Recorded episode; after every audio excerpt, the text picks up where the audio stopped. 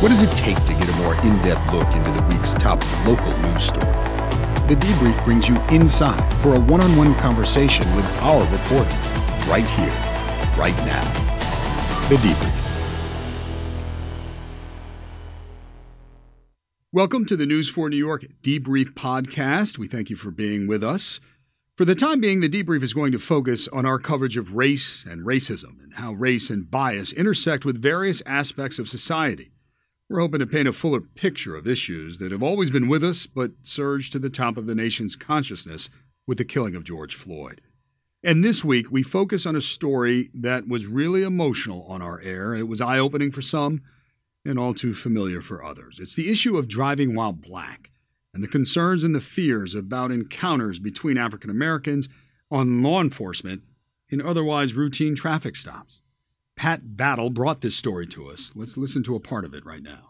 But to take the penultimate ride on The Price is Right is to get this far. With your brand new car! I want to show you the first number of the price of the car. And when those numbers light up, what red blooded American wouldn't feel what Teji Vega felt? And on his 18th birthday, this felt like an eternity, just waiting for that number. And as soon as I like felt the pause, like the extra pause, I knew I had won the car.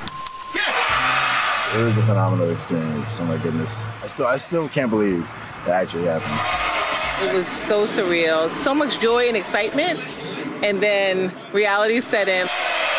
His mom was in the audience, her hands shaking, she says, as she signaled that last winning number. Three. How about a three, please? Yes! As Teji dropped to his knees, her heart sank in her chest. I was like, can we trade it for a hot tub? My 18 year old black Latino son does not need a car. And what's going to be the problems that he's going to encounter? Make no mistake, for red blooded black Americans, there's a price to pay for getting behind the wheel. Studies, statistics, and surveys all say that black drivers are far more likely to be pulled over than white ones. They're also more likely to have guns pointed at them by police, to be detained, handcuffed, searched, and arrested. What's the feeling when those lights go on behind you? Fear, panic. Am I going to get home today? Even in broad daylight, driving that Chevy Cruze through his own hometown, the sight of a police car is cause for concern. Slow down, slow down. Teji and Seti are brothers. Kari is their first cousin. For him, the fear is paralyzing. He doesn't even want a driver's license. At 20 years old, mom and dad still take him everywhere. When I went to high school, I didn't really have a lot of people who looked like me, but they were all super excited to drive when they hit the age of 16. They all started practicing, and I just never really had that excitement. And when I was really digging deep about it, I realized it was probably because of the fear of being pulled over and then having my life maybe be taken away. Don't pull it out. He was trying to get out his ID. Philando Castile, shot dead in front of a four year old child. Maurice Gordon, shot by a New Jersey state trooper after a traffic stop went sideways. And Tamir Rice, he wasn't even old enough to drive. He was 12 when he was shot. They're just some of the names that haunt these young men. Because, you know, you never know. And, like, you can dress as nice as you want and be as, you know, look as, as proper as you want, and you'll still be seen as something less than a normal person or as a threat just due to the color of your skin. Listen, our lives are in danger, and uh, and that's a shame. It's like Teji said yesterday. I can't take my black off. A cop can take his uniform off, put his gun away, take his badge off, but I can't take my black off. This anxious mom points to the fact that these three are college students, the younger ones, graduates of one of Bergen County's most competitive and prestigious high schools. I wish I could stamp their GPA on their forehead. I wonder if somebody would respect them differently and look at them differently. Short of that, there's the talk.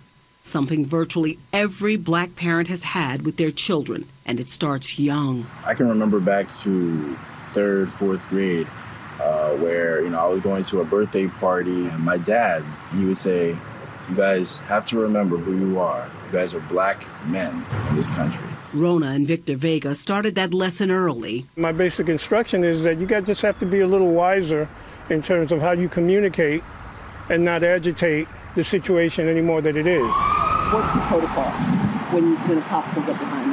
Make sure your hands are always in, in view of the cop. Turn your phone on, turn your voice recorder on, Make sure you're announcing what you're about to do before you do it so they don't assume you're about to make any gestures that you don't have the intentions of. You pass by a cop and you got to be extra careful. Tend to make sure that everything's correct so that if you do get stopped, there won't be a reason or they can't make up a reason. Well, this is a constant rehearsal. It's not, it's not a, a chapter that's closed. Killing of George Floyd was another page being turned based on the history of this country. These three are determined to have a voice in that next chapter. They've launched Solidarity Sundays, a bi monthly Zoom meeting with their peers, parents, and community aimed at sharing, supporting, and strategizing. My name is Seti Vega, and I wanted to speak to you guys a bit about um, black economics. They protested and demonstrated and demanded change. We've had changes in legislature and changes in the government, and it doesn't change the intent in people's hearts. Like we we were freed the slaves were freed. That didn't mean they looked at us any differently. We were allowed to go black people were allowed to go to the same schools as white people and, and it didn't really change how they looked at us in those schools. Processing that truth and their place in this country is a never-ending conversation but a necessary one for teji seti and kari in the eyes of almost all americans black folks are a threat in the media through movies we're portrayed as you know quote unquote thugs, quote unquote people who don't have empathy. And that's just not right. The best way to get them to look is to flood the media that they consume currently with uh, what we're saying, like stuff like this, these kind of interviews, uh, to get them to, I guess, even just look our way. If you change one viewpoint, then maybe that person can change another person's viewpoint, and it just a trickle down effect. I think we'll know that we've really reached a point where this country is not like racially prejudiced when young African Americans can not have to worry about wearing a hoodie at night as where our white counterparts don't feel that same threat. It's the little things that they don't really realize that they have the advantage in where you see the problem. And I think like us trying to explain something like that to them, they, there's a disparity because they don't really, they can't feel it. Just a really phenomenal story. It brought all aspects of this issue to light. And we're actually happy to have Pat on the phone with us now. Pat, happy you're here with us. When that story aired, you and I talked about it afterward. We got a chance to go deeper on it, and we want to go even deeper here on the debrief. Yeah, David, uh, I got so many emails and and uh, it's on Instagram from people saying just that. I'm so glad that you we kept it real. I mean, because from you and me, yeah. it is real. Right. This every day, and frankly, I was I was surprised at how many of our non-black friends, colleagues, etc., viewers had no idea what this meant, and we've been talking about it for years. Right. But I guess you know, I think what really drove that story home, David, was that it was that quintessential American experience of winning a car. Yeah. That you can't really enjoy.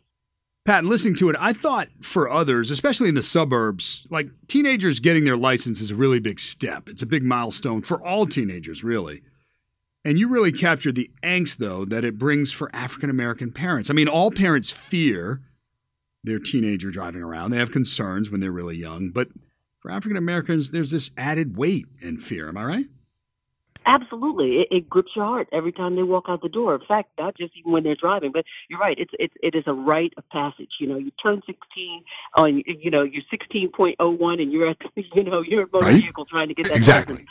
But as you as you saw in the piece, there was one of the young men is, is 20, and he hasn't even attempted to get his license, and he he really thought deep down that you know it's this fear that that could happen to me if I'm behind the wheel. I'll just stick with mom and dad, and uh, it it really is. I when both my kids got their licenses, I, I felt the same way. It's like, and you have some bit of control, right? Because you can say, okay, be home by dark. You can only go this far. Uh, take my keys. But when when when Teji won that car, and his mom realized she had really like just given him a license to get pulled over, which he has, by the way, twice. Um, and and it's the approach that uh, you know that, that an officer has uh, more more often than not. The hand is on the gun when they Yeah. walk toward the car, and that is debilitating and frightening. And so a young person's reaction can seem aggressive at first, but it's really coming from a place of fear. Absolutely. What did I do? What did I do? Right. And then you know, then at- that agitates the situation, and and you know, and it goes forward uh, because more often than not, they didn't do anything. I shouldn't say more often than not. In my son's case, uh, you know, it, to be believed. Right. it, it, it, it, it's nothing. Mom, they said I didn't pause long enough at the stop sign.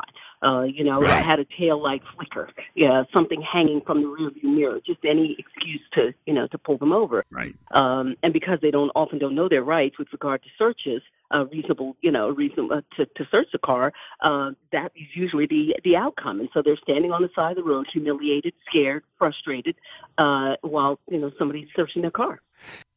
All right, a couple of questions for you, Pat. I, I- as you know, I was a little emotional after this aired, and I think it's because the young men you interviewed, I mean, this was so embedded in their approach to life. I mean, there are lessons we all learn, right? Like don't touch a hot stove, seek cover in a tornado or hurricane. But for your son and these young men, I mean, this is just a part of their being, and they're so kind of matter of fact about it. And I found that emotional. What is this like? Yes, yes, absolutely. It's been ingrained. It's it's part of their psyche, and for my son as well. Ever since they were old enough to understand, um, you know, what what what the differences between races. Uh, we, you know, we've had to talk about it. You have to maintain a certain decorum in in, in almost every circumstance. Please take off your hoodie when you walk into 7-Eleven. You know, because you automatically look suspect. No white kid walking in doesn't, but you do. Um, you know, it- I told you my son can't walk the dog at night because with a hoodie on, even if it's raining, because I'm afraid that he's going to be viewed as a suspect. Follow those kids. Um, they live about a mile apart. They're cousins, and uh, they used to walk to each other's homes when they were younger. And uh, the mom describes how the police would, you know, kind of tail them, go up, make a U-turn, come see what you know, and and and it's in your own neighborhood, and it just gives you a sense of such insecurity and and and and not being safe from the people who are here to keep you safe, mm-hmm. and that's what's frightening to them. And of course, they know the stories because we make sure they know the stories so that they don't forget. Hands on the wheel, dome light on, license in your hand.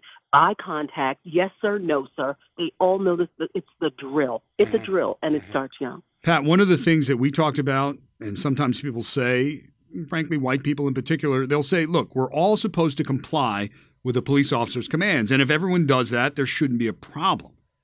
What do you say when you hear that? I laugh because we are complying. We're pulled over, right? The kids pulled over. They're doing everything right, but they are, like you said, David. It comes from a place of fear. And for a white driver who probably who got pulled over, maybe for speeding, a broken taillight or whatever, they don't have that added fear. You're complying, but the officer doesn't see you in the same light that he sees a young black male and a female or a female. It, it, uh, sadly, it, it's it's kind of uh, it, it goes both ways. I mean, I, I got an email from a colleague of ours uh, at the network who, who just said, you know, it, it, he just keeps thinking of his own parents, and he's in his fifties, having the talk with me at different stages of my life. See, it never ends. It just never ends, David, for us. And so complying for us, um, it, it, you know, uh, the mom in that piece said something about uh, to the effect of Teji mentioning he can't take his black off. you know, so it's almost like you automatically are, are are assumed to be suspect. I'm not saying a suspect, but you're automatically assumed to be suspect to police simply because of the color of your skin. So whether you're complying or not, sadly, it's not enough. Exactly. Pat, the other thing you'll hear sometimes is that African Americans aren't otherwise supportive of law enforcement or believe in law enforcement. They'll say that, look, there's a lot of black on black crime, and it just seems like many African Americans aren't aware or they're not appreciative of what law enforcement is up against. But that's oversimplifying it, Pat, right? That's just not the case. No, absolutely not. I mean, you know, many of us have family members who are in law enforcement. We understand what law enforcement is up against, but sometimes, it, well, too often it feels like we're up against law enforcement. Um, and and unfortunately, because urban areas, minority neighborhoods are generally considered to be higher crime areas. Considered to be, and I say that because you don't know what's going on behind somebody's lovely, you know, front door in Alpine or Cresskill, or, but um, because and, and police tend to patrol in those communities more often, then it, it almost becomes like a catch twenty two. You're looking for something, you're going to find it um, if, if if you're looking for it. We saw that with regard to even uh, with the, the uh, social distancing. Court, we would see groups of people in some neighborhoods dispersed with you know calm and maybe a megaphone, or you know, but you find four young black men sitting on a stoop and one has to be taken to the ground. Uh, uh, you know, it, it was, it, we saw it. It's visible. It's tangible, David. It's just the regard that, unfortunately, it, it's just ingrained. It, that's the systemic racism when we talk about that. A cop may say, I'm not a racist. and and and, and may believe that. But if you look at somebody and see them as a potential suspect simply because they're black or brown, they get differ. Pat, before we go, sometimes I like to share some of the insight into our reporting process. And, you know, look, you and I are from an era of journalists. We're supposed to be objective observers, right? We're not supposed to become part of the story. We're supposed to just tell both sides of the story. But we're all having a reckoning right now about what that's supposed to mean. And this one is emotional. And you have a connection to it. Take us through your thought process of why you wanted to do this story and how you were going to do it. But well, David, you're, you're 100% correct. And I mean, I, I'll never forget Ed Bradley and I having a conversation one day about being black and being a journalist. And he says, I'm a journalist who happens to be black. Right. That's the way you want to be regarded. But you cannot negate the fact that you bring your life experience to everything that you do. Um, with regard to you know to your work, just walk you know walking into a place, and sometimes you forget. You know, you walk into a a, a, a situation where you're the only person in the room, or the only person in the community, and you know you're being regarded a certain way uh, and represented. But this story in particular, um, it is so deeply personal. It, it really is for all of us. And so when I set out to do it, uh, as I said, that, that when that mom had told me, she told me not too long after her son won a car, and it didn't, it didn't, you know, it didn't resonate at all. How do you win a car? But when I when I was decided to do the story, I wanted to bring it home to as many people as possible. And I got a lot of emails too from my white viewers saying I had no idea. I'm going to talk to my children. I'm going to talk to my family, and that really lifted me up. But yeah. So when when I reached out to her I, and I Absolutely. knew one of the three Absolutely. boys, or vaguely, I know. with my daughter, but I, know. knew that they were very representative I agree. of what all of I our young black men are experiencing these days. Yep. And um, Mhm. so I, I Mhm. reached out to Uh-huh. them, and I really didn't know Uh-huh. where I was going to go with it Yeah. until we Uh-huh. sat down, Yeah. and it just, as you said, it was just so matter of fact. It's not like if this ever happens Exactly. to me; it's when it happens to Yeah. me. This is how I react because it has happened to me. And um, and as I said, I didn't really know these kids well, but uh, it just made such an impact on me and, and my photographer sitting there listening to him was almost in tears. Uh, and he's he's a man of color, he, but uh, he's a Latino. But it was really just um, one of those stories that I felt like if we could help people understand the mindset, how we feel so persecuted all the time, and we can't take it off. Uh, that maybe, just maybe, as one young man said, if you change one mind, maybe that person can impact another. And it's a trickle down. And very slowly we'll get to a place where my son can walk into 7-Eleven on a rainy day with his hood on and have the clerk smile at him instead of flip the camera and follow him through the store. You know, and um, but it is it's deeply personal, and I'm I'm so gratified that that we are doing these kind of stories, and I thank you for what the debrief is doing because it, it listen, it can't be told by anyone who hasn't really felt it and experienced it in the same way. And uh, I just hope that as we're having, you know, this country is grappling with this reckoning on race, that uh, people will open their, their eyes and most importantly their hearts, because you can't legislate that, right? you can you can legislate and uh, and and understand that we're all here. This is about humanity. It shouldn't be about black and white. It's about humanity, and um, it, we we really need. We have so much to overcome, but these little steps little steps, and, uh, and I hope this story uh, is is a, a step along that, that journey for us all. Well, you have brought all of your extraordinary storytelling to bear on this one, and we certainly thank you for doing it. Thank you so much for having me on and, and for, for keeping the conversation going because that's what it's got to be, right? Absolutely. Absolutely. Okay, so before I start choking up again, and we're going to wrap this one up, thank you, Pat, and thanks to our production team Melissa Mack, Ben Berkowitz, Darren Price. I'm your host, David Ushery. We'll see you next time for these important conversations.